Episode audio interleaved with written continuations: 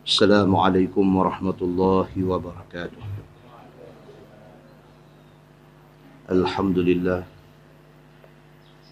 وبه نستعين. أشهد أن لا إله إلا الله وحده لا شريك له. وأشهد أن محمدا عبده ورسوله. ونصلي ونسلم على هذا النبي الكريم سيد المرسلين وعلى آله وصحبه أجمعين. أما بعد. أيها المؤمنون اتقوا الله. أوصيكم وإياي بتقوى الله.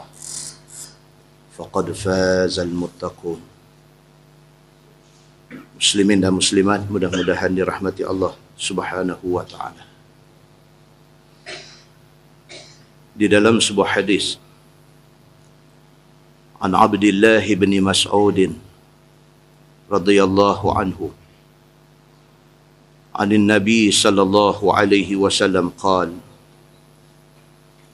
لا يدخل الجنه من كان في قلبه مثقال ذرة من كبر قال الرجل إن الرجل يحب أن يكون ثوبه حسنا ونعله حسنا. قال النبي صلى الله عليه وسلم إن الله جميل يحب الجمال. الكبر بطر الحق وغمط الناس. atau kama qal hadis sahih riwayat Imam Muslim. Daripada Abdullah bin Mas'ud radhiyallahu an. Nabi sallallahu alaihi wasallam bersabda Sabda Nabi la yadkhulul jannah man kana fi qalbihi mithqalu dzarratin min kibr Nabi kata tidak akan masuk syurga mana-mana orang yang dalam hati dia ada rasa takabur walaupun besar zarah siapa-siapa yang dalam hati dia ada rasa besar diri. Walaupun Nabi kata misqalu zarrah, sang zarrah. Dia ada sombong. Tak masuk syurga dia. Bila Nabi kata macam tu, satu sahabat Nabi radhiyallahu anhu sudah tanya Nabi sallallahu alaihi wasallam. Dia kata inna rajul yuhibbu an yakuna thawbuhu hasanan wa na'luhu hasanah. Dia kata macam mana pula kes satu laki-laki yang dia ni suka pakai baju elok, suka pakai kasut elok-elok. Takabur ke dia ni? Satu orang yang jenis kemah pakai baju elok, bersih, bersetrika elok, ada rumah elok, ada kereta elok. Dia jenis satu orang yang suka kepada benda elok-elok. Dia suka kemas. Adakah orang ini dianggap takabur di sisi Allah Subhanahu wa taala? Qala Nabi sallallahu alaihi wasallam, "Inna Allah jamilun yuhibbul jamal." Nabi kata dah. Orang macam tu tak takabur. Pasal apa? Pasal suka kepada benda elok. Itu kesukaan Allah. Inna Allah jamilun. Allah subhanahu wa ta'ala itu maha elok. Yuhibbul jamal. Allah suka kepada orang yang suka elok-elok. Tetapi Nabi kata yang dikatakan takabur itu ialah al-kibru battarul haq. Yang dikatakan takabur itu ialah orang yang suka tolak kebenaran. Al-haq min rabbik. Kebenaran itu adalah semua benda yang mai daripada Allah. Kebenaran itu ialah Quran. Kebenaran itu ialah hadis Nabi. Mana-mana orang yang apabila dibacakan Quran kepada dia, dia tolak. Mana-mana orang yang apabila dibacakan hadis kepada dia, dia tolak. Itu orang takabur. Dan yang dikatakan takabur itu ialah Nabi kata wa ghamtun nas. Orang yang suka pandang leceh kepada orang lain. Orang yang suka pandang rendah pada orang lain. Itu takabur. Dia tengok orang, dia pandang orang ni macam macam sampah. Dia tengok orang, dia pandang orang ni macam orang tak tahu apa. Dia aja yang tahu semua. Mana-mana orang yang ada dua sifat ini. Yang pertama, sifat suka tolak kebenaran. Suka tolak Quran. Suka tolak hadis. Dan yang kedua, sifat suka peleceh orang. Ini orang takabur mengikut penjelasan Nabi wasallam. Di dalam sebuah hadis riwayat daripada Abi Hurairah radhiyallahu an. Kata dia qala Nabi sallallahu alaihi wasallam Bainama rajulun yamshi fi hullah tu'jibuhu nafsuh murajjilun jummatah iz khasafa Allahu bihi fahuwa yatajaljalu ila yaumil qiyamah atau kama qal hadis sahih riwayat al-Bukhari. Daripada Abi Hurairah radhiyallahu an. Kata dia Nabi sallallahu alaihi wasallam bersabda Nabi kata apabila seorang laki-laki yamshi fi hullah dia berjalan dengan pakaian yang hebat. Apabila satu orang itu berjalan dengan memakai pakaian yang hebat. Tu'jibuhu nafsuh. Dia perasan. Dia berasa takjub dengan diri dia sendiri. Dia berasa dia hebat. Dia berasa dia kaya. Dia berasa dia mulia. Dia berasa dia besar. Dia berasa dia ni wajar dihormati. Bila seorang laki-laki berjalan dalam keadaan yang perasaan dia macam tu. Murajjilun jummatah. Jummah dalam bahasa Arab ni kalau kita ni maksud dia remuh. Rambut depan tu. Remuh, remuh. Ataupun dalam bahasa ni dia kata jambui. Jambui. Kan orang bila anak kita lah kata anak kita yang 10 minit duk sikat rambut tu pasal jumah tu ah. 10 minit tu duk penek jambui tu. Buat buat buat buat buat lagu macam tak kena ronyeh buat lain. Buat buat buat buat lagu tak kena ronyeh buat lain. Itu orang Arab panggil jumah. Nabi SAW kata satu orang laki-laki apabila dia berjalan dalam keadaan pakaian dia hebat kemudian dia perasan dalam diri dia kata dia hebat murajjilun jummatah. Dalam keadaan dia penat jambui dia dia penat remuh dia ni cukup hebat. Iz khasafallahu bihi. Tunggulah. Hari di mana Allah Subhanahu wa taala perintah bumi suruh telan segala benda yang ada di atas muka bumi ni dia akan ditelan bumi. Fahuwa yatajaljalu ila yaumil qiyamah dah tertelan masuk dalam bumi ia tajal jalu dia akan duk kelupuk dalam perut bumi itu sehingga hari kiamat. Hadis itu hadis sahih riwayat al-bukhari. Hadis ni nabi saw nak habaq kata sifat sombong sifat perasan kehebatan diri sendiri itu sifat Allah cukup marah.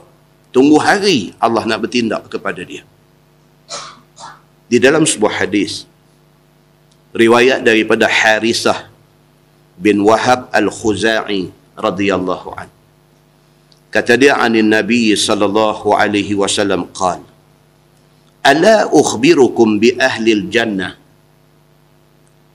kullu dha'ifin mutadha'if law aqsama 'ala Allah la abarra Ala ukhbirukum bi ahli an-nar kullu utullin jawazin mustakbir.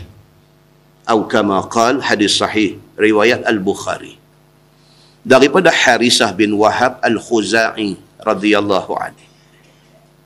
Kata dia Nabi sallallahu alaihi wasallam bersabda Nabi kata maukah hampa aku nak cerita dekat hampa siapa ahli syurga Nabi tanya sahabat dia satu hari ala ukhbirukum bi ahli jannah apa nak tahu ke orang yang akan masuk syurga esok orang macam mana? Nabi kata, kullu da'if yang akan masuk syurga itu ialah orang yang masa atas dunia mereka da'if. Mereka lemah. Pasal apa? Pasal biasa orang lemah, orang miskin, orang susah ni tak ada sombong. Biasanya begitu. Orang yang da'if, orang yang lemah, orang yang tahu kata dia ni serba kekurangan. Biasanya orang ini tidak sombong. Biasanya ada yang sombong. Tapi biasanya tak ada sebab dia nak sombong. Dia nak miskin. Dia ni miskin. Nak sombong pasal apa? Dia orang susah. Nak sombong pasal apa? Dia orang biasa. Nak sombong pasal apa? Biasanya orang yang da'if ini mereka tidak sombong. Maka kerana tidak sombong itu, mereka ahli syurga. Dan Nabi kata yang yang akan jadi ahli syurga itu ialah mutadha'if. Orang yang tunjuk lemah. Mutadha'if. Dia bukan da'if. Tetapi dia tunjuk dia da'if. Dia orang kaya. Tak tunjuk kaya. Dia orang berilmu. Tak tunjuk berilmu. Dia orang berkedudukan, berpangkat. Tak tunjuk pangkat dia dia ni dipanggil mutadha'if orang yang tunjuk lemah walaupun sebenarnya dia tidak lemah dia ahli syurga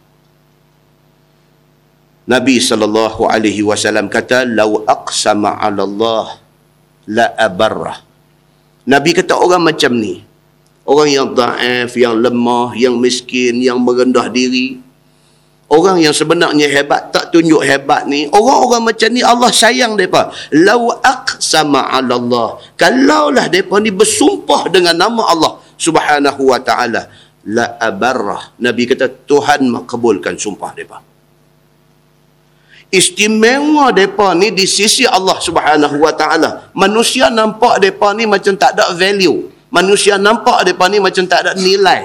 Manusia nampak mereka ni macam orang yang tak penting dalam masyarakat. Tetapi mereka ni tinggi kedudukan di sisi Allah subhanahu wa ta'ala.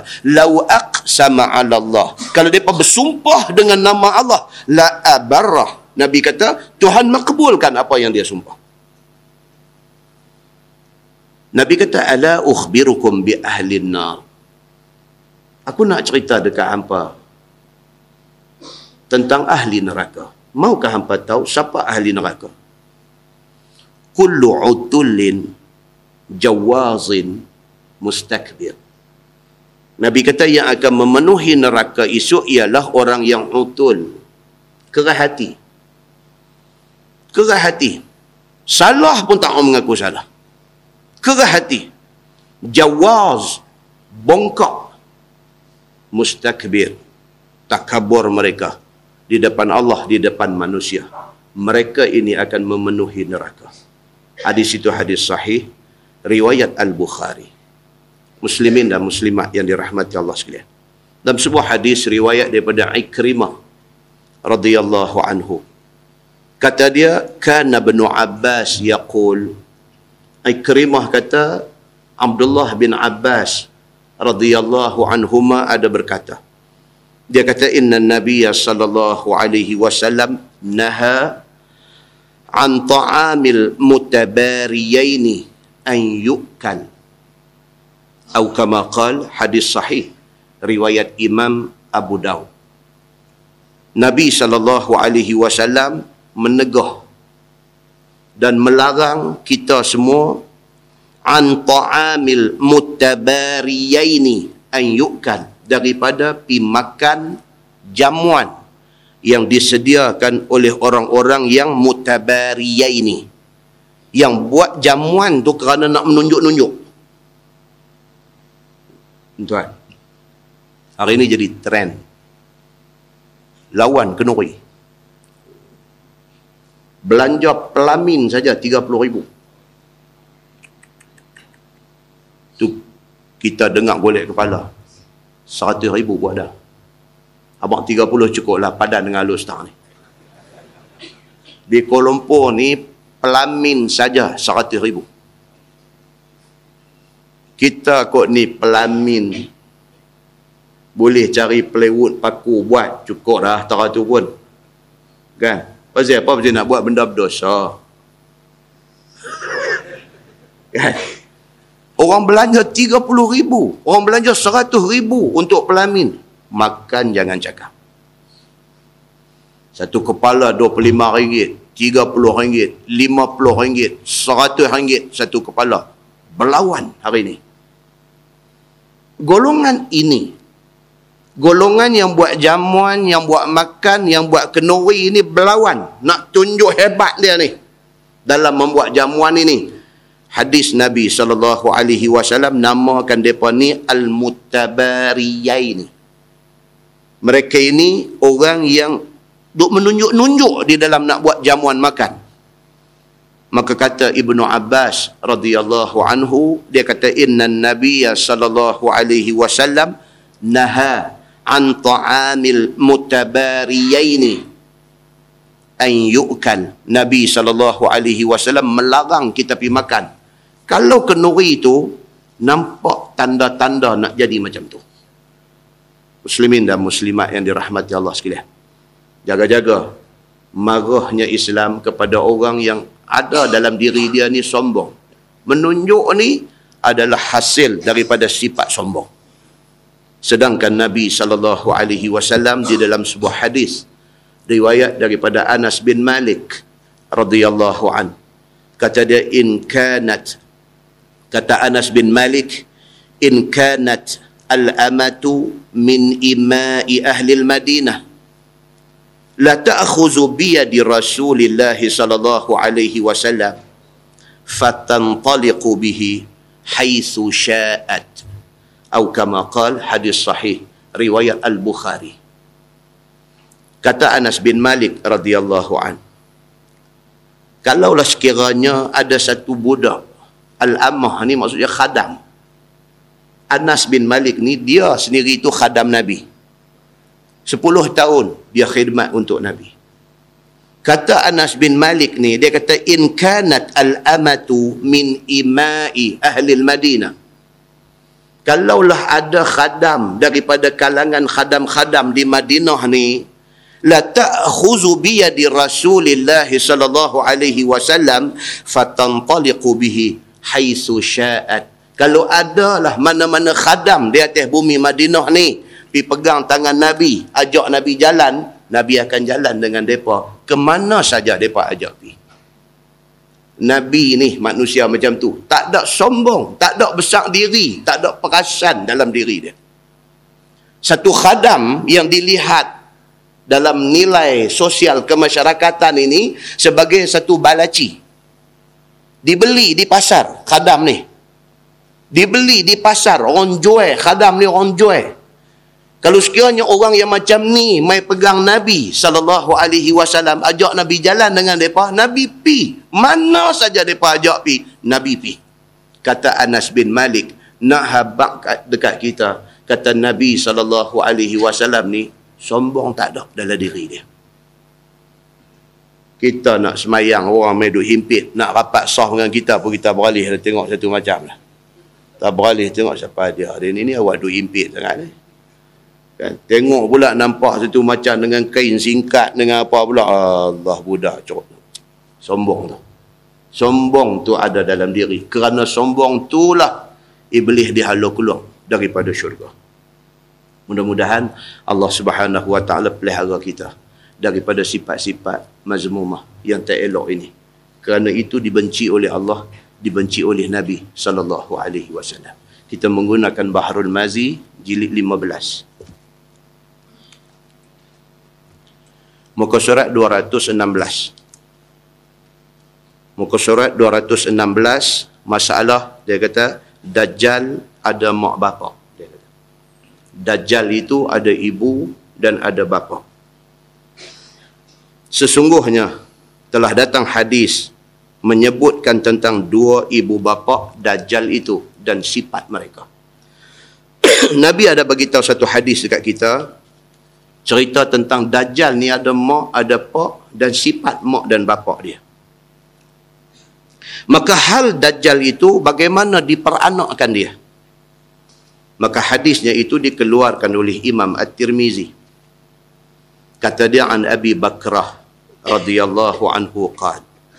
Qala Rasulullah sallallahu alaihi wasallam. Yamkusu Abu Dajjal wa ummuhu ثلاثين عاما لا يولد لهما ولد. ثم يولد لهما غلام أعور. أضر شيء وأقله منفعة. تنام عيناه ولا ينام قلبه. Tu hadis diriwayatkan daripada satu sahabat Nabi sallallahu alaihi wasallam nama dia Abi Bakrah radhiyallahu anhu. Abi Bakrah ni tuan-tuan dia ni tabi'in, dia bukan sahabat. Ada setengah apa nama riwayat kata dia sahabat, ada setengah kata dia ni tabi'in. Dia ada dua pendapat. Walau bagaimanapun Abu Bakrah ini nama dia sebenarnya Nufai. Nufai bin Al-Haris dia wafat tahun 52 Hijrah. Beza ada kata dia sahabat, ada kata dia tabi'in. Baik, katanya telah bersabda Nabi sallallahu alaihi wasallam. Menunggu bapa Dajjal dan mak dia 30 tahun tiada diperanakkan bagi keduanya seorang anak. Yang kata mak bapa Dajjal ni menikah 30 tahun tak dapat anak. Mak dia dengan bapa dia menikah 30 tahun Duk tunggu ku anak nak mai, tak mai. Yang ni selama itulah dua ibu bapa Dajjal itu tidak dapat seorang anak pun. Kemudian daripada berkahwin kedua mereka itu. Kemudian daripada lepas keduanya tidak beranak selama 30 tahun, dapatlah kepada mereka seorang anak laki-laki. 30 tahun menikah baru dapat seorang anak. Anak pula laki-laki. Tiba-tiba matanya buta sebelah. Bayangkan tuan-tuan, menikah ni bukan kata 30 tahun. 3 tahun tak dapat anak pun dah torture dah. Torture dah. Yang paling torture ni, perempuan ni. Balik rumah mentua, mak mentua duk sebut, di hampa ni bila ni nak dapat anak ni, aku dah tak sabar nak. Ha, torture. Jadi satu tekanan dekat dia. Tension dia. Sampai tak balik rumah mentua. Ni cerita tak dapat anak bila kahwin. Mak bapak Dajjal ini salasi na'aman.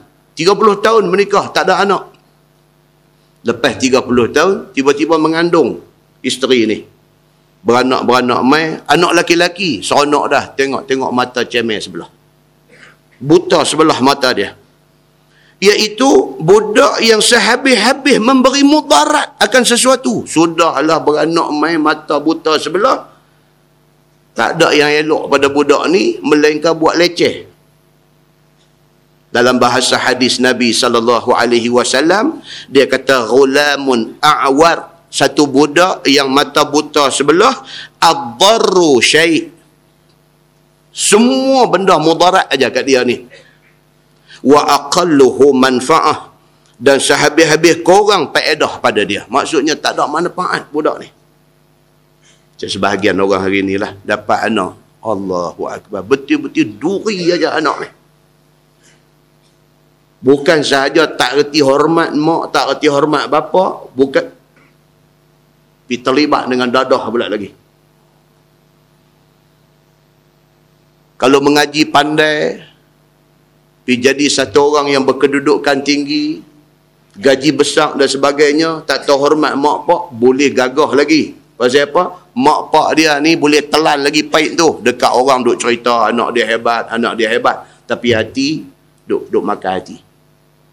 Boleh gagah lagi. Ni dah. Bukan setakat tu. Mengaji tak boleh, jahat, pergi terlibat dengan dadah pula lagi. Ha, yang ni, yang dia kata apa? Wa adarru syait mudarat semata-mata tak ada manfaat dekat budak ni ini gambaran yang kata Dajjal. Gambaran yang diberikan oleh mak dan bapak dia sendiri. Mak pak dia kata 30 tahun menikah tak ada anak. Mai-mai pula buta mata sebelah tu tak apa lagi. Jahat. Budak itu dua matanya tidur. Hatinya tidak tidur. Mak bapak dia ni pula kata apa? Yang kata anak depa laki-laki yang tak guna ni tanamu ainahu wala yanamu qalbu. Mata pejam tapi hati tak tidur. Setan ke apa ke dia ni? Ini diceritakan oleh Nabi sallallahu alaihi wasallam. Nabi bagi tahu dekat sahabat-sahabat ni, Nabi kata Dajjal ni ada mak, ada pak. Mak bapak dia menikah 30 tahun, tak dapat anak. Selepas 30 tahun, tiba-tiba dapat anak laki-laki, mata buta sebelah. Perangai cukup jahat, manfaat tak ada langsung dekat budak ni. Budak ni mata pejam, tapi hati dia tak pejam. Nabi cerita benda ni kepada para sahabat dia. Haduk ada di depan dia. Sambung hadis tu, summa na'ata lana Rasulullah sallallahu alaihi wasallam abawaihi. Faqala Rasulullah sallallahu alaihi wasallam abuhu quwalun darbul lahmi ka'anna anfahu min qar wa ummuhu ra'atun fardakhiyah tawilatul yadaini. Nabi cerita pula tadi cerita dajjal ni cerita mak bapak dia. Kemudian daripada sudah Nabi SAW mengkhabarkan peri ketiadaan dapat anak dua ibu bapa Dajjal itu dan peri beranak akan dia, maka mensifatkan Nabi SAW akan dua ibu bapa Dajjal itu.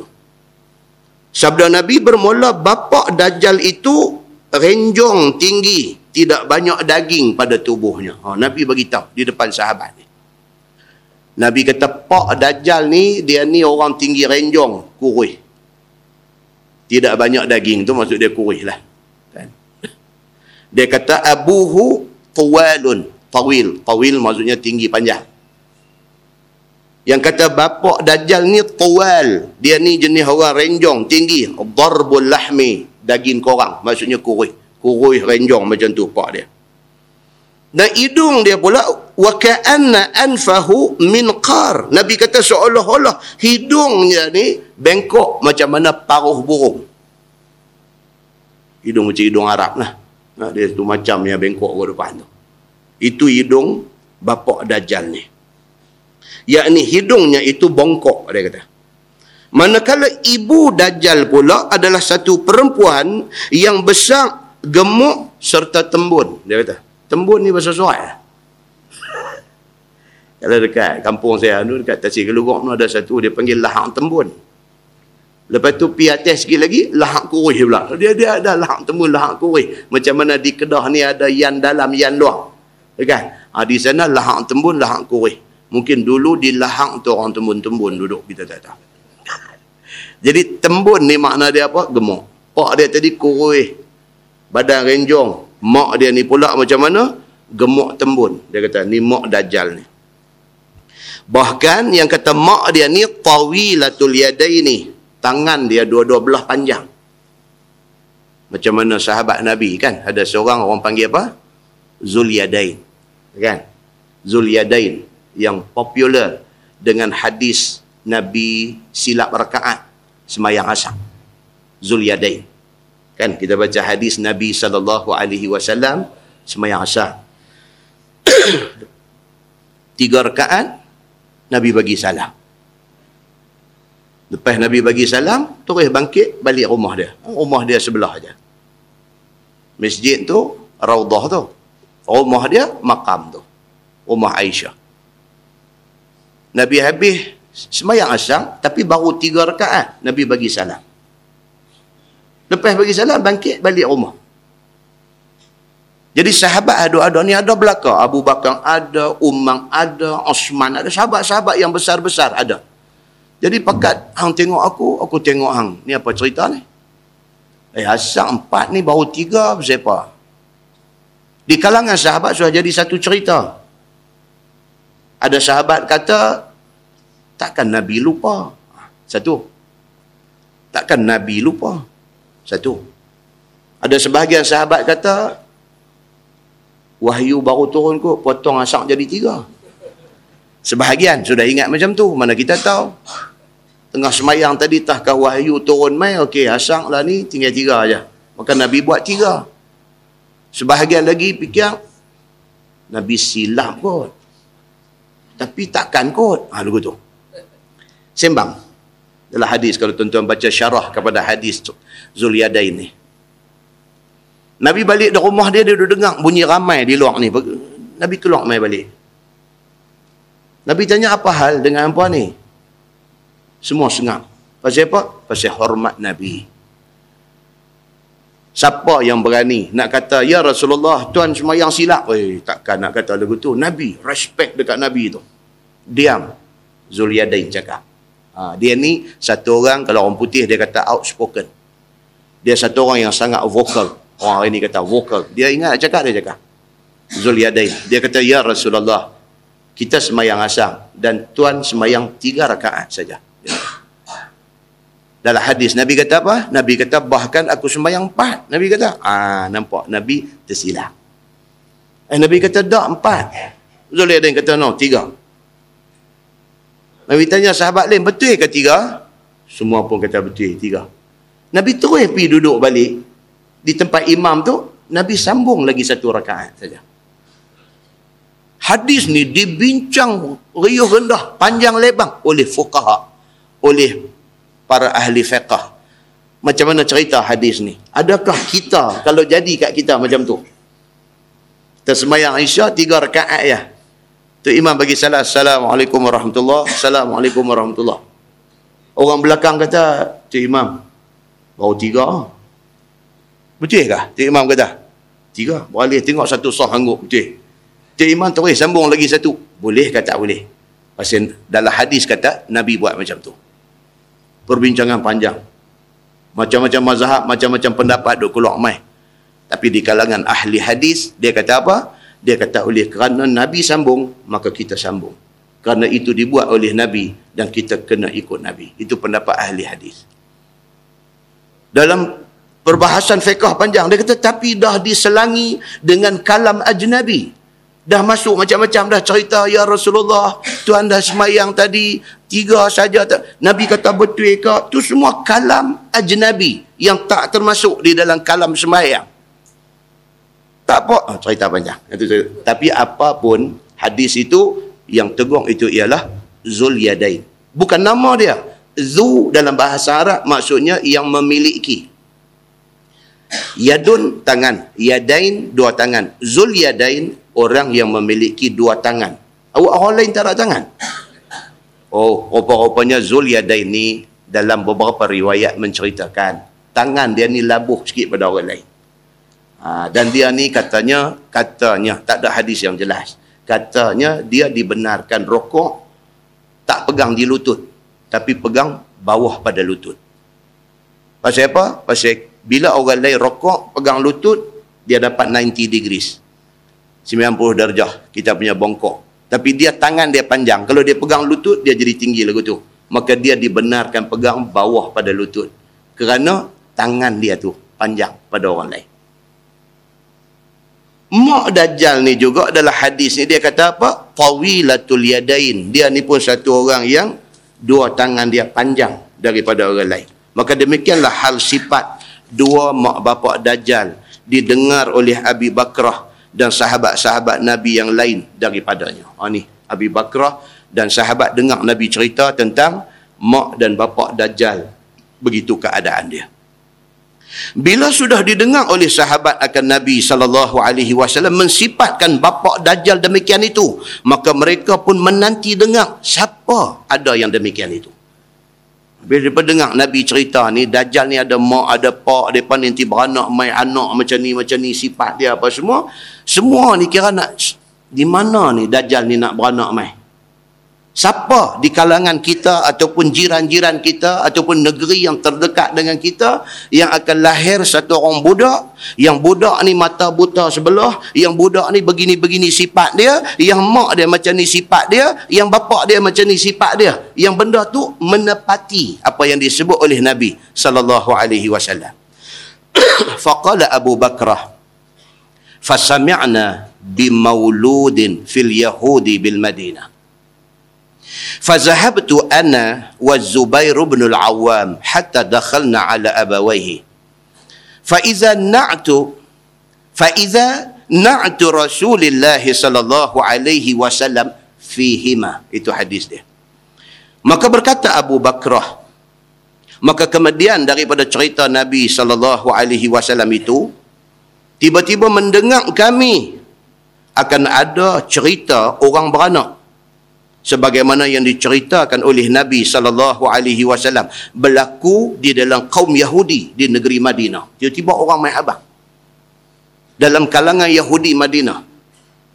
Dalam kalangan Yahudi Madinah ni sudah ada budak beranak mai mata buta sebelah dan keadaan dia macam ni macam ni macam ni.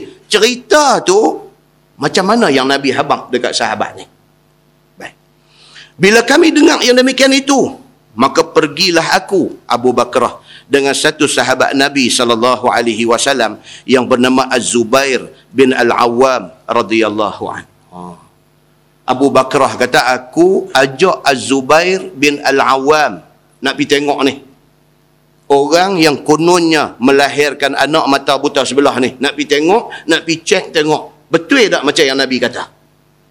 Dia ajak siapa? Dia dia ajak Az-Zubair bin Al-Awwam. Siapa tuan-tuan Az-Zubair bin Al-Awwam ni? Siapa dia ni? Dia birah Nabi. Dia birah Nabi. Nabi kahwin dengan Aisyah, dia kahwin dengan Asma. Asma ni kakak Nabi. Kakak kepada Aisyah. Asma ni kakak ipar Nabi. Maka Zubair bin Awam ni ialah birah Nabi. Menikah adik, menikah kak. Birah. Anak mereka pula, anak kepada Zubair bin Awam dengan Asma' ni, satu orang nama Abdullah bin Az-Zubair. Nabi ambil buat anak angkat Nabi. Nabi ambil Abdullah bin Az-Zubair buat anak angkat Nabi. Pasal Nabi dengan Aisyah menikah tak ada anak. Nabi ambil Abdullah bin Az-Zubair jadi anak angkat Nabi. Ni yang kemudiannya kita dah cerita banyak kali dah. Yang kemudiannya dia mati dibunuh oleh siapa? Oleh Hajjaj bin Yusuf As-Saqafi kemudian mayat dia disulah dan disandang di dinding Kaabah. Ni anak angkat Nabi ni dia mati macam tu.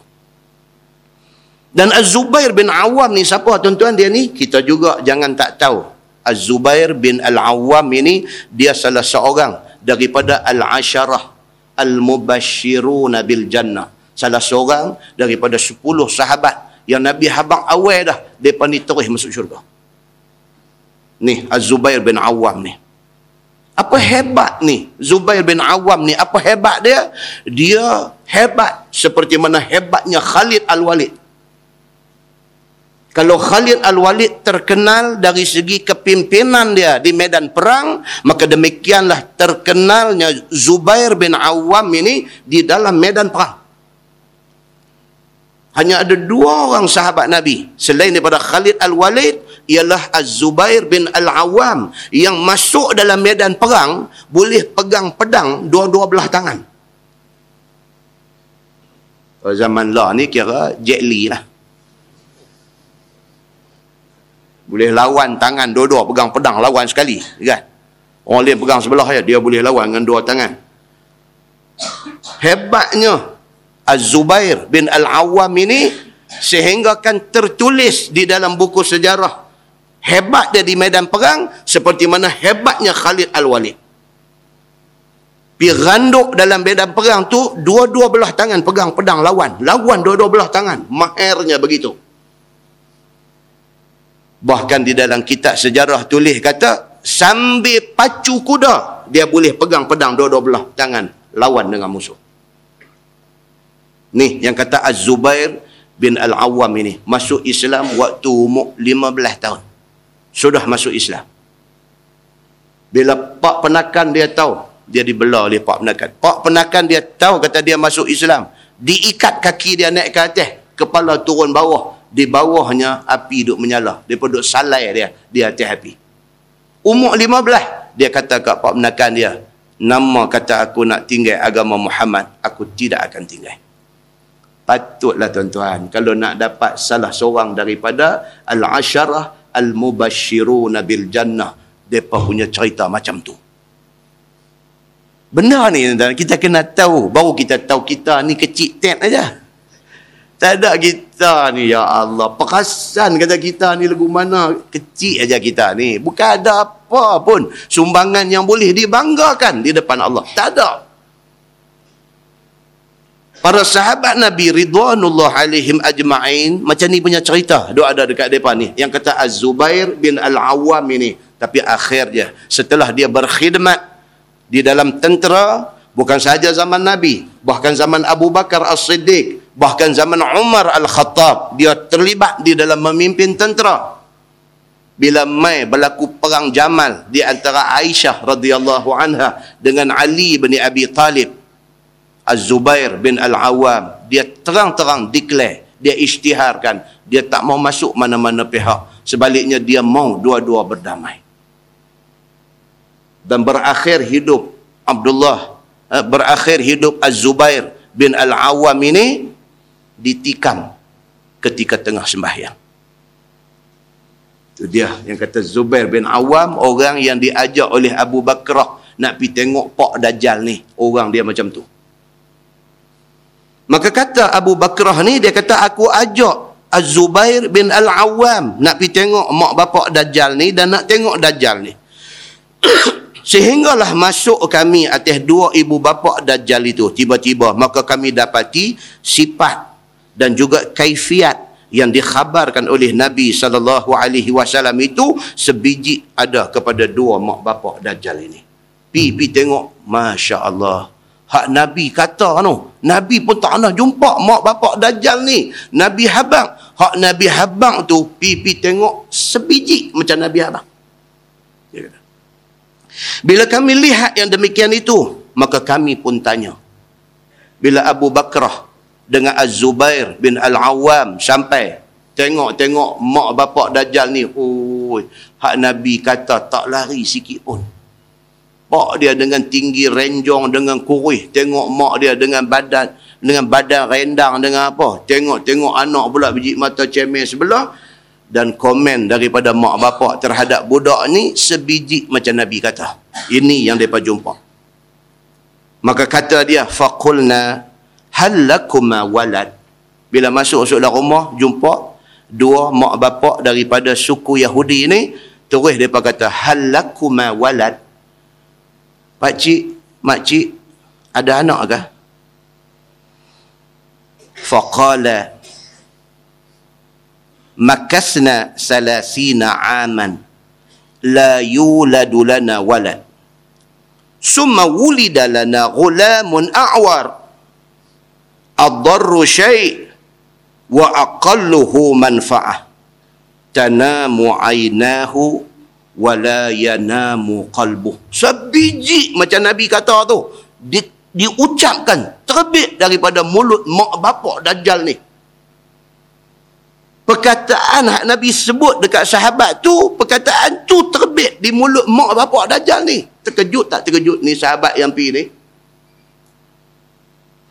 Maka kata kami kepada dua ibu bapa Dajjal itu, adakah bagi kedua kamu anak? Dia berkata, Pak Cik, Mak Cik, ada anak kan? Bila didengar pertanyaan itu, maka ia pun bercerita akan halnya. Lalu kata keduanya, duduk kami dua laki isteri kemudian daripada kahwin 30 tahun. Tiada beranak kami satu anak pun. Hak Nabi kata tu, terbit mulut dia sendiri. Kami menikah 30 tahun, tak ada anak. Kemudian daripada anak, kemudian dapat anak bagi kami. Seorang budak yang buta sebelah mata. Dia kata, ni baru dapat anak. Mai-mai pula buta pula mata sebelah. Lagi sehabis-habis memberi mudarat kepada kami. Dan sehabis-habis sikit manfaatnya.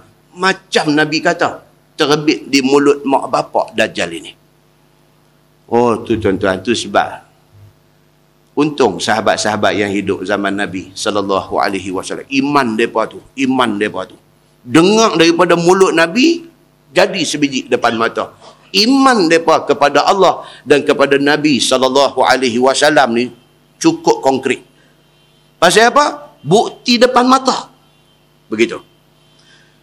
Yakni tidur dua matanya pejam dan tiada tidur hatinya. Tu dia. Ni anak kami hak kata budak laki-laki ni beranak-beranak main mata buta sebelah ni betul-betul bagi masalah dekat kami manfaat tak ada langsung dia ni dia pula satu benda pula dia ni mata pejam tapi hati dia jaga.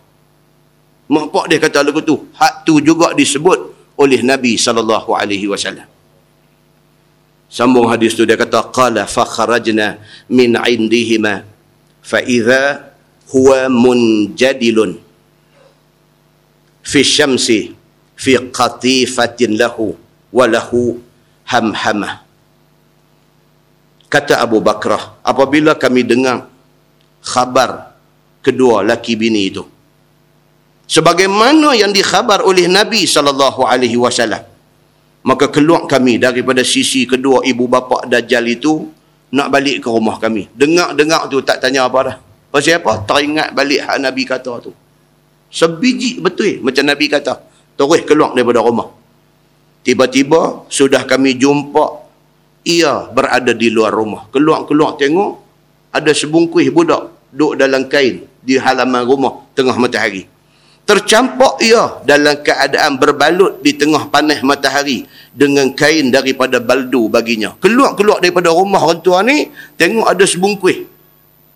Ada benda duduk bungkuih dalam kain baldu dan kami dengar dengan telinga kami bunyi berdengam-dengam mulutnya. Tu tadi dalam bahasa hadis tadi dia kata apa? Walahu hamhamatun hamhamah. Hamhamah ni orang putih kata mumble. Bunyi bunyi bercakap tak tahu biji buah. Mumble dia kata. Bunyi tak tak tahu apa. Bunyi berdengung banyak bunyi lebah bunyi daripada bungkuih ni bungkuih kain baldo ni bunyi bunyi bu, sambung hadis tu dia kata fakashafa an ra'si. Faqala ma qultuma qulna wa hal sami'ta ma qulna? Qala na'am. Tanamu aynaya wa la yanamu qalbi. Pula dah. Dia kata apabila dibuka maka dibuka selimut yang selimut budak tadi ni di bahagian kepalanya Lalu kata dia, apa kedua kamu cakapkan tadi? Bila dia ambil bungkuih ni, bungkuih kain baldu ni, buka tengok apa benda tu, buka-buka tengok budak. Ada budak dalam tu. Buka-buka, dia bercakap pula. Budak ni bercakap. Dia kata apa? Hampa kata apa tadi? Dia kata apa tu? Eh, yang kata dajjal ni karut betul. Buka-buka bungkuih kain qatifah tadi, kain baldu tadi, buka-buka nampak muka dia, dia terus bercakap. Dekat Abu Bakrah dengan Az-Zubair bin Awam ni. Dia kata apa? Dia kata hamba kata apa dia? Eh kalau kita lambung balik terkejut. Lambung. Jawab kami, adakah kamu dengar apa yang kami cakap tadi? Abu Bakrah dengan Az-Zubair bin Al-Awam. Dia kata apa? Eh, hang dengar kami cakap apa tadi? Sahutnya, bahkan walaupun tidur dua mataku, tidak tidur hatiku. Hak Nabi kata tu, dia budak kecil ni pitabit di mulut dia kata lagu tu, maka benarlah sabda Nabi sallallahu alaihi wasallam. Hmm. Dia kata-kata At-Tirmizi ini hadis hasan lagi gharib. Tiada kami ketahui melainkan daripada hadis uh, Hamad bin Salamah. Dia kata, itu hadisnya. Cerita tentang Dajjal dan mak bapak Dajjal. Ya, tuan-tuan, benda pelik ni dia bukan dulu ya, sampai lah sampai bila-bila pun lama-lama sekali jadi, lama-lama sekali jadi, lama-lama sekali jadi. Semalam saya cerita di masjid di di Penang sana. Satu sahabat dia kerja korek liang. Korek liang. Dia mai jumpa, dia kata ustaz nak tanya satu Allah. Dia kata ada satu jenazah di kampung baru ni tak muda umur 30-an. Umur 30-an mati. Semayang mayat. Pas semayang mayat nak angkat daripada atas masjid nak pergi kubur. Tak boleh angkat, berat. Nak angkat tak boleh. Mai bagi ramai lagi angkat tak gagah angkat juga angkat angkat buat turun daripada masjid buat turun nak pergi kubur yang sahabat yang mai tanya ni dia duduk dalam liang lah dia nak sambut mayat ni bawa tak dan nak sampai liang terlepas dia kata jatuh. Tergolek dia jadi berat. Masya Allah kata. Angkat pergi dia angkat angkat bawa pergi pinang masuk dalam liang apa semua letak. Tak apalah dia kata. Saya duduk dalam liang ni dia kata. Nak kalih badan ni, nak kalih badan bagi mengiring, menghadap kiblat tak boleh. Nak kalih tu daripada duduk terlentang, nak bagi mengiring tu tak boleh. Seorang, dua orang, dua orang, tiga orang turun sampai penuh dalam liang tu. Pakai nak nak angkat bagi mengiring ni pun nak sendai dengan lutut ni nak bagi tak boleh. Eh, saya duduk buat kerja ni lama saya tak pernah jumpa. Saya bukan niat saya nak cerita aib mayat dia kata. Tapi nak tanya ustaz ni pasal dah tak boleh nak kalih badan ni saya kalih muka aja dia kata. Bagi menghadap kiblat. Habis khetiak dah dia kata turun nak nak bagi mengirim tu tak boleh kita dengar soalan tu pun diseram sejuk takut kita takut apa fitnah lah ya Allah wa akbar Kan? Kita duduk doa dalam takbir yang penghabis sembahyang jenazah tu. Allahumma la tahrimna ajrahu wa la taftinna ba'dahu waghfir lana wa lahu. Minta ya Allah janganlah fitnah kami lepas daripada mati dia ni. Fitnah. Tu fitnah tu. Keluarga lagi. Orang duk bercerita macam ni. Mak bapa, anak isteri, Allahu akbar tuan-tuan. Janganlah sampai benda macam ni dikena ke kita, ke keluarga kita, adik-beradik kita, jiran tetangga kita minta lah. Wal'ayazubillah. Itu sebab kita kata, dengan Tuhan jangan cari pasal. Tuhan bukan gaduh suruh bumi terbelah telan kita. Dia tak gaduh buat lagu tu. Dia buat lagu tu aja. Dia buat bagi mayat. Nak kali tak boleh. Sudahlah. Sudahlah. Tanggunglah fitnah tu habis anak beranak satu keluarga. Kita hidup atas dunia nak cakap macam-macam, nak kata macam-macam dekat agama sendiri. Jangan. Tuhan dia boleh tunjuk balik kat kita ni sebesar-besar benda, sekecil-kecil benda. Dia boleh tunjuk. Yang bila dia tunjuk, menyesal tak kesudah. Muslimin dan muslimat yang dirahmati Allah sekalian. Ini takutnya. Zaman Nabi wasallam Nabi cerita pasal dajjal, pasal mak dia lagu ni, pasal pak dia lagu ni apa semua macam Nabi kata tu dilihat disaksikan oleh dua sahabat ni siapa dia? Abu Bakrah dan juga Az-Zubair bin Al-Awwam. Macam Nabi kata, macam tu depa jumpa. Muslimin dan muslimat yang dirahmati Allah sekalian. Kemudian dia kata Ibnu Sayyad bercakap dengan Nabi sallallahu alaihi wasallam. Ini dia balik cerita Ibnu Sayyad yang kita baca bulan sebelah hari itu. dia lebih kurang ulangan. Saya nak baca hadis saja. Saya tak mau baca dah dia punya huraian. Kita tengok hadis dia. Dia kata Ani bin Umar radhiyallahu anhuma anna Rasulullah sallallahu alaihi wasallam marra bi ibn Sayyad fi nafarin min ashabih. Fihim Umar bin Al-Khattab huwa yal'abu ma'al ghilman 'inda utmi bani Maghalah وهو غلام. فلم يشعر حتى ضرب رسول الله صلى الله عليه وسلم ظهره بيده. ثم قال النبي صلى الله عليه وسلم أتشهد أني رسول الله؟ فنظر إليه ابن الصياد قال أشهد أنك رسول الأميين. ثم قال ابن الصياد للنبي صلى الله عليه وسلم أتشهد أنت أني رسول الله؟ فقال النبي صلى الله عليه وسلم آمنت بالله وبرسله. ثم قال النبي صلى الله عليه وسلم ما يأتيك قال ابن الصياد يأتيني صادق وكاذب. فقال النبي صلى الله عليه وسلم خلط عليك الأمر. ثم قال رسول الله صلى الله عليه وسلم إني خبأت لك خبيئا وخبأ له فارتقب yawma ta'ti as-sama'u bidukhanin mubin هو الدخ. فقال رسول الله صلى الله عليه وسلم أخبأ فلن تعدو قدرك. قال عمر يا رسول الله إئذن لي فأضرب عنقه. قال رسول الله صلى الله عليه وسلم إن يكو حقا فلن تسلط عليه وإن لا يكنه فلا خير لك في قتله.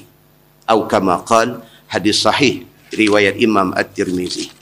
Kita tengok, saya baca hadis dia saja. Daripada Abdullah bin Umar bin Al-Khattab radhiyallahu anhuma. Kata dia Nabi sallallahu alaihi wasallam pada satu hari duk berjalan bersama dengan beberapa orang sahabat dia. Di antara sahabat Nabi yang duk jalan sama dengan Nabi itu ialah Umar Al-Khattab. Dia kata.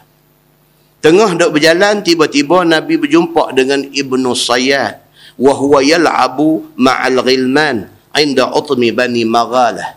Dia, Ibnu Sayyad ni budak masa tu. Budak kecil. Dia duk main dengan kawan-kawan dia dekat dengan bentiang bani maghalah. Nabi duk jalan dengan sahabat. Dalam kalangan sahabat Nabi tu ada Syedina Umar. Ni pasal apa yang sebut Sayyidina Umar ni saya lagi tahu cerita dia. Ramai sahabat duduk jalan tapi hadis dia mention seorang aja. Dia kata dalam kalangan sahabat Nabi itu ialah Sayyidina Umar Al-Khattab. Tengah duduk berjalan jumpa dengan budak ni. Yang kata Ibnu Sayyad. Yang sebahagian ulama kata memang dia yang akan jadi dajjal esok ni. Sebahagian ulama kata dah cuma ciri-ciri yang ada pada dia menepati ciri-ciri dajjal saja. Tapi dia sebenarnya bukan dajjal. Benda ni bincang tak habis. Tapi cerita Ibnu Sayyad ini muncul di dalam hadis-hadis yang sahih Tengah Nabi duduk berjalan dengan sahabat-sahabat termasuk Sina Umar jumpa budak ni Ibnu Sayyad ni duduk main dengan budak-budak lain. Falam yash'ur hatta daraba Rasulullah sallallahu alaihi wasallam zahrahu biyadihi dia tak sedar Nabi mai dia duk duk duk galik main dengan kawan-kawan dia ni sampailah Nabi pi Nabi tepuk belakang dia ni Ibnu Sayyad ni budak-budak. Duk main dengan budak-budak lain. Nabi mai dengan sahabat-sahabat ni Nabi pi Nabi tepuk belakang dia. Summa qala Nabi sallallahu alaihi wasallam. Nabi pi tepuk dia. Dia budak lagi masa tu. Nabi kata ashhad atashhadu anni rasulullah? Nabi kata hang mengaku tak aku ni rasulullah? Nabi bertanya ni Ibnu Sayyad yang pada masa tu gulam, bodoh lagi. Nabi bertanya dia. Fa nazara ilaihi Ibnu Sayyad. Dia pun beralih tengok, tengok-tengok Nabi yang tepuk belakang dia. Qala kata Ibnu Sayyad yang budak lagi masa tu, dia kata asyhadu annaka rasulul ummiyin. Budak lagi. Dia jawab lagu tu. Dia kata, aku naik saksi. Engkau adalah rasul. Tetapi rasul kepada al-ummiyin. Hang rasul kepada orang-orang yang buta huruf. Tak arti tulis, tak arti baca.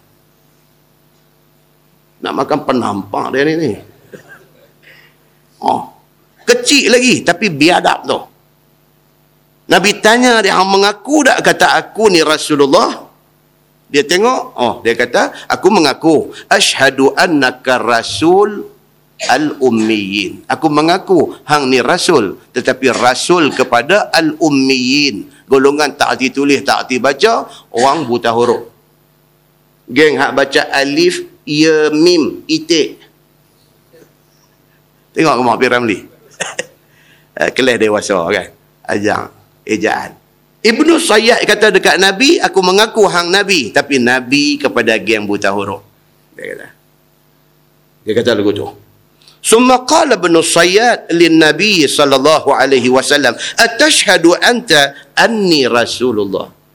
Dia tanya balik Nabi. Dia kata baik saya nak tanya tuan pula. Tuan mengaku tak saya ni Rasulullah? Ulah budak lagi boleh bercakap lagu tu dia kata dekat Nabi baik sekarang saya pula nak tanya Tuhan mengaku tak saya Rasulullah dia kata faqala Nabi sallallahu alaihi wasallam amantu billah wa bi rusuli. Nabi kata aku beriman dengan Allah dan rasul-rasulnya. Nabi jawab kat dia lagu tu. Summa qala Nabi sallallahu alaihi wasallam, "Ma ya'tik?" Nabi kata baik. Kalau hang kata hang nabi, apa satu bukti yang ada pada hang, yang Allah buat mai kepada hang, yang membuktikan kata hang ni Nabi. Qala ibn Sayyad, ya'tini sadiqun wa kazib. Dia kata, mai dekat aku, tapi masalah dia satu. Kadang-kadang hak mai dekat aku tu betul, kadang-kadang tak betul, dia kata. Dia ni pun macam macam satu tokmo juga. Macam tok bomo juga. Kadang-kadang pi suruh dia menurun tengok. Dia teka kena. Kadang tu dia teka kena. Dia teka kena ke kebetulan kena ke tak tahulah tapi kena.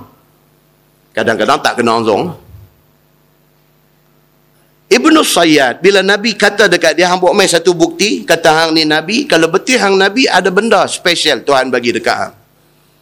Dia kata apa dekat Nabi? Dia kata, Ya'ti ni sadiqun wa kazib.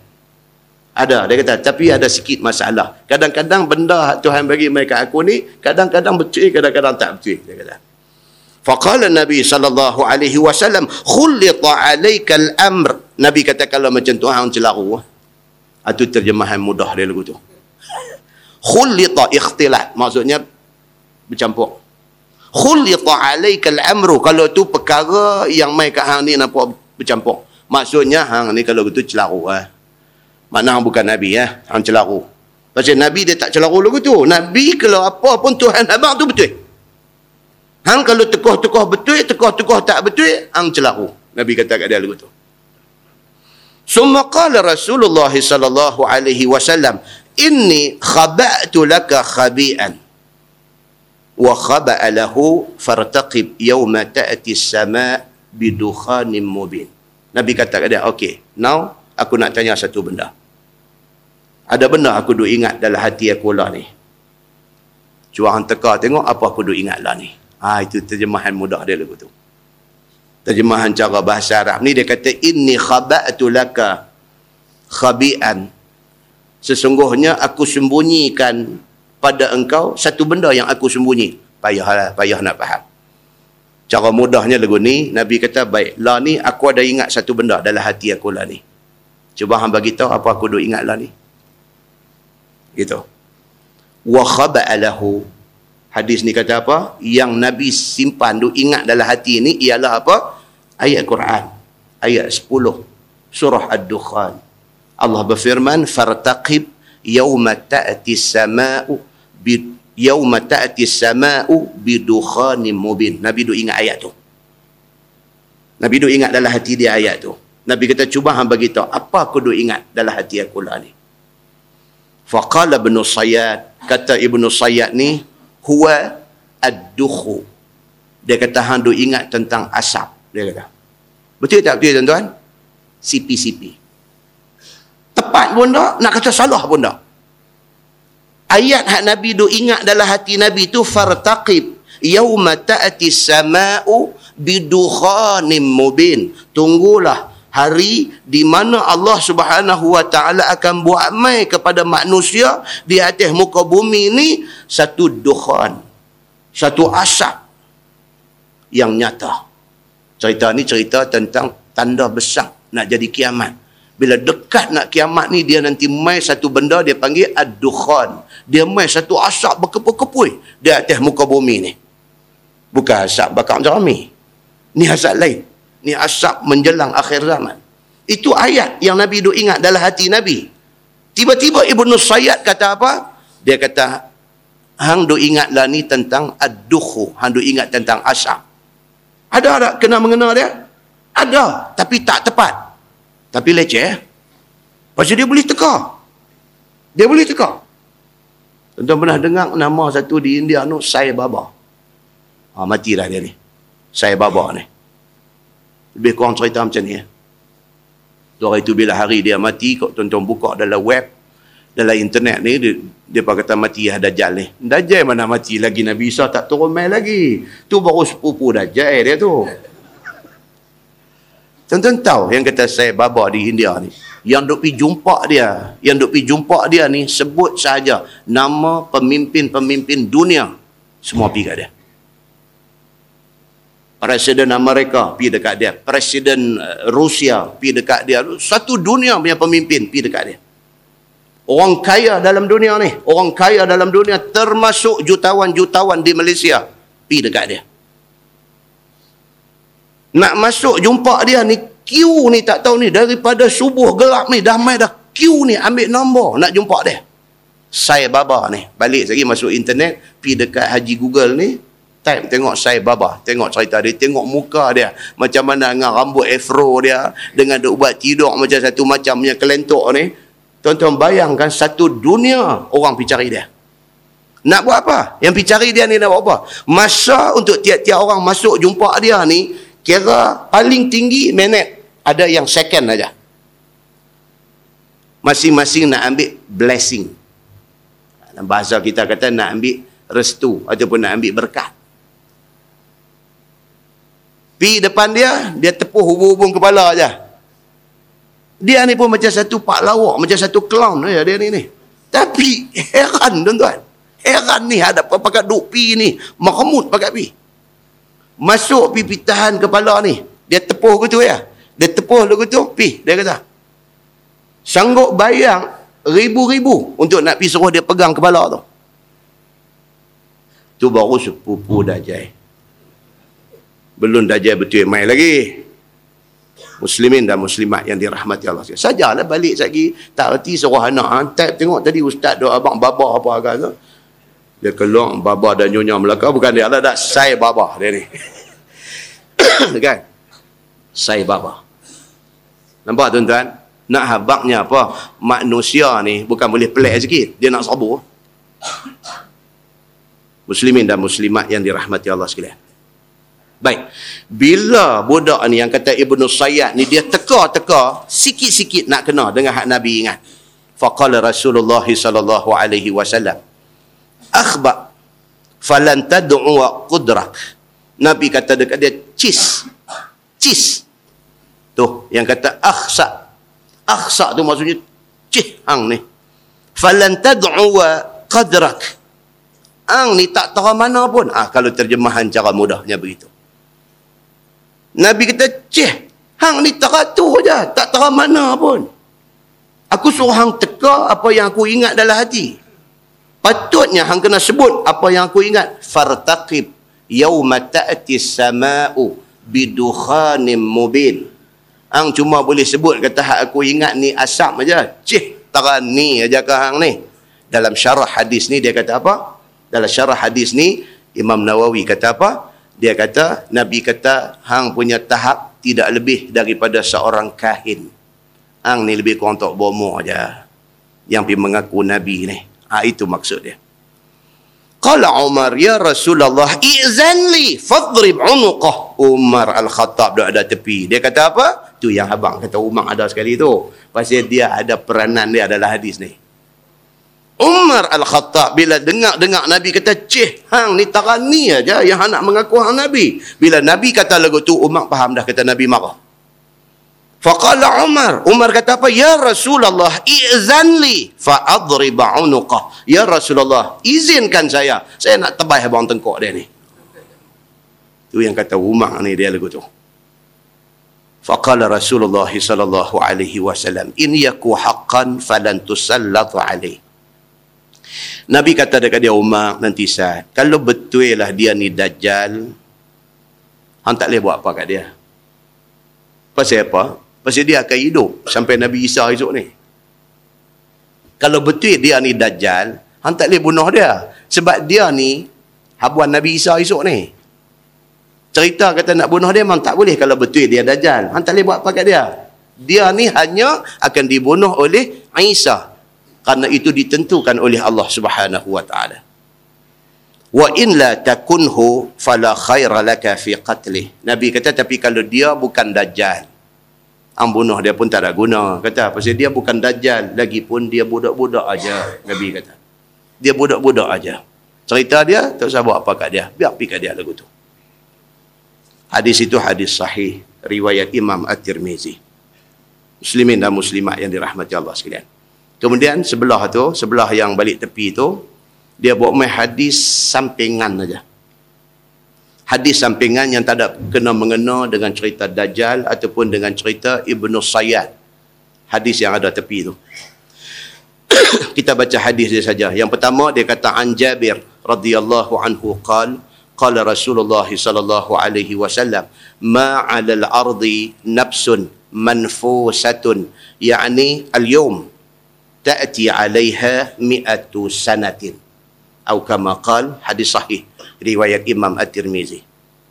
Daripada Jabir radhiyallahu anhu dia kata Nabi sallallahu alaihi wasallam bersabda Nabi kata ma 'alal ardi nafsun manfusah. Yani al-yawm ta'ti 'alayha mi'atu sana. Satu hari Nabi bakit berdiri di depan sahabat-sahabat yang ada di depan Nabi ni Nabi kata siapa pun ni hadu ada yang duk hidup yang duk ada di depan aku lah ni tak akan ada seorang pun yang boleh hidup sampai 100 tahun lagi Nabi kata. Nabi kata di depan sahabat dia ni hak mana duk ada depan aku ni tak ada seorang pun daripada hak duk ada ni akan hidup lagi 100 tahun. Imam An-Nawawi dalam mengupas hadis ni dia kata apa? Dia kata itu di antara tanda nubuah, tanda kenabian Nabi Muhammad sallallahu alaihi wasallam.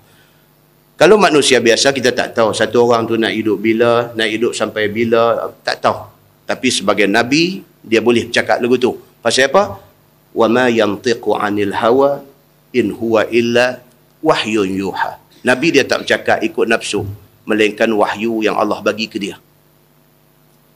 Jadi betul macam yang Nabi kata, tak ada seorang pun sahabat yang ada depan dia boleh hidup lagi 100 tahun. Dah kalau seorang yang ada depan tu umur pun 30, kalau pergi lagi 100, 130 memang tak ada. Nabi kata tak akan ada seorang pun yang ada depan kula ni boleh hidup lagi 100 tahun. Macam kita lah lah tuan-tuan. Kita lah umur apa? Dah 50 dah. Agak-agak tuan-tuan lah. Boleh pergi kan lagi 50. kan? Kita balik ni 50 dah agak-agak boleh pi kan lagi sama banyak dengan hadut ada Allah ni, ni boleh pi lagi kan sama banyak dengan tu taklah kan makan darian lebih sikit pun menyawa penat tu macam ambil blood pressure duk press tengok teruk dah macam-macam sakit orat sakit pinggang sakit apa angkat lemari nak ubah lah rumah pun meletup pinggang pelepuk kata tiga hari tidur keras kejung tak boleh nak bergerak nak pi lagi sama banyak dengan umur Allah macam mana Kan? Tara 50 ni pun macam-macam dah duk main. Nak pergi lagi 50, tak sah 50 lah. Bagi 20 lagi pun cukup dah. Kan? Dan kita sendirilah suka diri kita kan dah. Cerita nak pergi banyak hadut adalah tak pergi dah. Tak pergi dah. Dia bagi 10, 20 lagi pun syukur pada Allah. Syukur dah. Bukan nak hidup lama dah. Nak tambah bekalan. Masa lagu Eh, kalau mati sehari dua ni apa nak pergi jawab depan Tuhan. Berasa lagu tak ada apa kita ni. Duk muhasabah diri balik tengok-tengok eh Quran pun tak banyak mana duk baca. Kadang-kadang dia teralik dengan kerja, teralik dengan yang tu yang ni dan sebagainya. Sedap-sedap seminggu tak baca Quran langsung. Seminggu. Seminggu tak pegang langsung Quran buka baca. Seminggu tak langsung. Pakai duk baca patihah dengan inna atayna lah semayang. Quran lah baca Quran lah. Tapi tu lah kok lepas semayang kok nak capai Quran buka nak baca kok kata kita nak komit nak nak apa wajibkan kepada diri kita tiap-tiap hari. Kok mana pun nak baca satu muka sekurang-kurangnya. Tak ada. Kalau dia ambil sehari dua ni kacau juga. Kan? kacau juga. Muslimin dan muslimat yang dirahmati Allah sekalian. Kemudian hadis yang kedua tu dia kata an Abdullah bin Umar radhiyallahu anhu maqal Salla bina Rasulullah sallallahu alaihi wasallam zata lailah salat al-Isha fi akhir hayatih. Falamma sallama qala qala Rasulullah sallallahu alaihi wasallam ara'aitakum lailatakum hazihi ala ra'si mi'ati sanatin minha la yabqa mimman huwa ala zahril ardi ahadun. Sama lebih kurang tadi juga daripada Abdullah bin Umar bin Al-Khattab dia kata satu hari Nabi sallallahu alaihi wasallam jadi imam sembahyang Isyak kami dan itu adalah di waktu-waktu akhir hayat Nabi. Dekat-dekat Nabi nak wafat. Dekat-dekat Nabi nak wafat tu satu hari tu Nabi jadi imam sembahyang Isyak falamma sallama bila habis sembahyang Nabi bagi salam Nabi bakit berdiri cakap dekat sahabat ni. Nabi kata ara'aitakum lait lailatakum hazihi ala ra'si mi'ati sanatin minha la yabqa mimman huwa ala zahril ardi ahadun habis semayang isya tu Nabi bakit berdiri Nabi kata hampa tahu dah? Tak akan ada satu orang pun ni hadut ada depan aku lah ni Nabi kata ia akan hidup 100 tahun lagi. Macam lebih kurang tadi tu. Pas semayang isya Nabi bangkit abang dulu tu. Hampa tahu tak ni hampa ada ada depan aku tak ada seorang pun daripada hampa ni yang akan hidup lagi 100 tahun. Bukan maksud hadis ni tak akan ada manusia yang mencapai umur 100 tahun. Bukan itu maksud dia. Maksudnya ialah apa? Hak duk ada depan Nabi masa tu. Sahabat-sahabat hak duk ada depan Nabi masa tu. Masa Nabi cakap tu, tak akan ada seorang pun yang boleh pi lagi 100 tahun. Tapi umat Muhammad yang kendian yang apa di kalangan kita ni akan ada yang hidupnya sampai 100 tahun. Ada hak duk ada depan Nabi tu tak akan pi lagi 100 tahun. Itu maksud dia. Di bawah tu kalau tuan-tuan baca huraian dia dia timbul masalah ni menjadi iskal dia kata menjadi satu muskil di kalangan ulama-ulama bincang tentang hadis ni. Apa maksud Nabi kata tak akan hidup sampai 100 tahun? Adakah umat Nabi Muhammad ni tak akan ada yang hidup sampai umur 100? No, bukan itu maksud dia. Maksud dia orang hak duk ada masa Nabi bercakap tu tak ada seorang daripada kalangan mereka yang boleh pi lagi 100 tahun. Tapi umat Muhammad ada yang Allah panjangkan umur dia sampai 100 tahun. Itu maksud dia. Nah, muslimin dan muslimat yang dirahmati Allah sekalian. Kemudian kita akan pi tajuk yang berikutnya bab fin nahyi an sabbir riyah. Insya-Allah kita baca bulan 3. Bulan depan kuliah tak ada. Saya ada hal sikit. Jadi insya-Allah kita sambung bulan 3 fin nahyi an sabbir riyah cerita tentang larangan kita maki angin. Kan ni musim hujan, musim banjir, musim angin kuat. Kadang-kadang kita ni tak sedang. Kan cara tak sedang kita pergi maki. Sedangkan angin tu makhluk Allah. Dia mai dekat kita tu atas perintah Allah. Kalau dia mai lagu macam slow bagi satu nyaman kepada kita, itu juga perintah Allah. Tapi kalau dia mai derah sampai dia angkat bumbung rumah kita, pergi buah hati bumbung rumah orang lain, itu juga perintah Allah. Dia mai lagu mana, dia mai macam mana, itu perintah Allah kepada dia. Jangan maki dia. Pasal apa? Kita maki dia, makna kita maki Allah subhanahu wa ta'ala. So dalam menghadapi fenomena angin derah ni, Islam bagi cara dia. Apa cara dia? InsyaAllah kita tengok bulan tiga. Macam mana Nabi ajak kita dalam menghadapi fenomena angin kuat ini. Kan baru ni kena Terengganu, kena apa? Fenomena ombak tinggi. Dia main di pantai Dungun tu, ombak macam mana tsunami tu. Jalan raya, ranak. Ranak sebelah jalan raya gambar tunjuk tu dia tar sejengkai sejengkai tar tu dia pukul reban jarang-jarang walaupun laut Cina Selatan ni selalu ombak kuat tetapi jarang-jarang sekuat itu. Tuhan dia doa hantar mai. Sikit sikit sikit dia doa hantar mai. Sebagai apa? Sebagai peringatan kepada orang Islam seluruhnya bahawa ada benda yang luar kawalan hampa semua. Ni, yang kata empat unsur ni, tanah, air, api, angin. Ada waktu, kita macam boleh kontrol dia. Tapi ada waktu, dia beyond kita punya kontrol. Tanah, kita boleh kontrol dia. Kita boleh ubah satu padang bola bagi jadi dam, bagi jadi empangan air. Kita boleh ubah. Macam kita boleh kontrol tanah. Tapi ada waktu, dia main gempa bumi, luar kontrol kita. Ayat ada waktu kita boleh kontrol dia, sungai kita boleh pedalam dia. Kita boleh buat empangan, takung ayak banyak-banyak untuk kegunaan musim kemarau dan sebagainya. Nampak macam kita boleh kontrol ayak. Tapi dia ada waktu dia, dia mai dalam bentuk banjir, lari kita. Demikianlah juga api, angin dan sebagainya. Ada masa kita boleh kontrol dia tapi ada masa dia luar daripada kontrol kita dan ketika itu yang boleh kontrol dia Allah Subhanahu wa taala sahaja. Allah nak bagi satu pengajaran dekat kita apa dia? Last sekali Tuhan yang pegang semua sekali. Last sekali Tuhan yang kita kena cari. Maka sebelum jadi benda tak elok, kita cari Allah subhanahu wa ta'ala. Turut apa perintah dia. Nah, insyaAllah. Lepas itu, kita masuk pula satu tajuk. Dia kata, fi qisah al-jassasah. Dia main pula satu tajuk tentang kisah al-jassasah. Jassasah ni bahasa Arab daripada jasus. Jasus ni kira apa? Kalau dalam masyarakat kita ni, special branch. SB.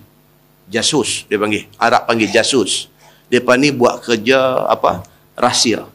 Kerja sulit mencari maklumat dan rahsia. Dia panggil jasus. Mata-mata gelap. Dia panggil jasus. Baik, dia ada pula satu hadis mai cerita fi qissah al-jassasah. Cerita tentang jasus ni. Siapa jumpa ni? Satu sahabat yang bernama Tamim Ad-Dari. Dia pergi jumpa benda ni. Dia dengar cerita ni daripada orang orang Filistin. Mai cerita dekat dia, dia pun jumpa benda ni. Dan benda ni pelik. Maka Tamim Ad-Dari mai cerita dekat Nabi sallallahu alaihi wasallam. Nabi senyum bila dengar cerita tu. Nabi naik atas membar, Nabi cerita balik kepada sahabat-sahabat semua tentang kisah Al-Jassasah. Siapa dia yang kata Al-Jassasah ini? Kita akan tengok insya-Allah dalam bulan 3 dan hadis ni adalah hadis yang sahih. Ni yang kita baca ni Sunan At-Tirmizi juga diriwayatkan hadis yang sama di dalam sahih Muslim. Nah, insya-Allah panjang umur kita akan sambung esok, kita akan tengok. Wallahu a'lam. Kita tangguh dengan tasbih kafarah dan suratul As.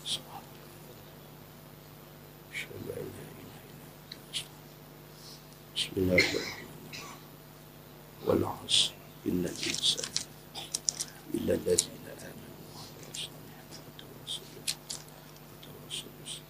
اللهم صل على محمد في الأولين والآخرين وسلم ورضي الله تبارك وتعالى عن سادتنا أصحاب سيدنا رسول الله أجمعين بسم الله الرحمن الرحيم الحمد لله رب العالمين حمدا يوافي نعمه ويكافئ مزيده.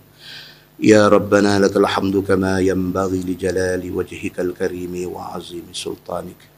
رضينا بالله ربا وبالإسلام دينا وبمحمد نبيا ورسولا. اللهم افتح علينا فتوح العارفين. وارزقنا فهم النبيين بجاه خاتم المرسلين. اللهم فقهنا في الدين وعلمنا التأويل واهدنا صراطك المستقيم. اللهم أرنا الحق حقا وارزقنا اتباعه وأرنا الباطل باطلا وارزقنا اجتنابه.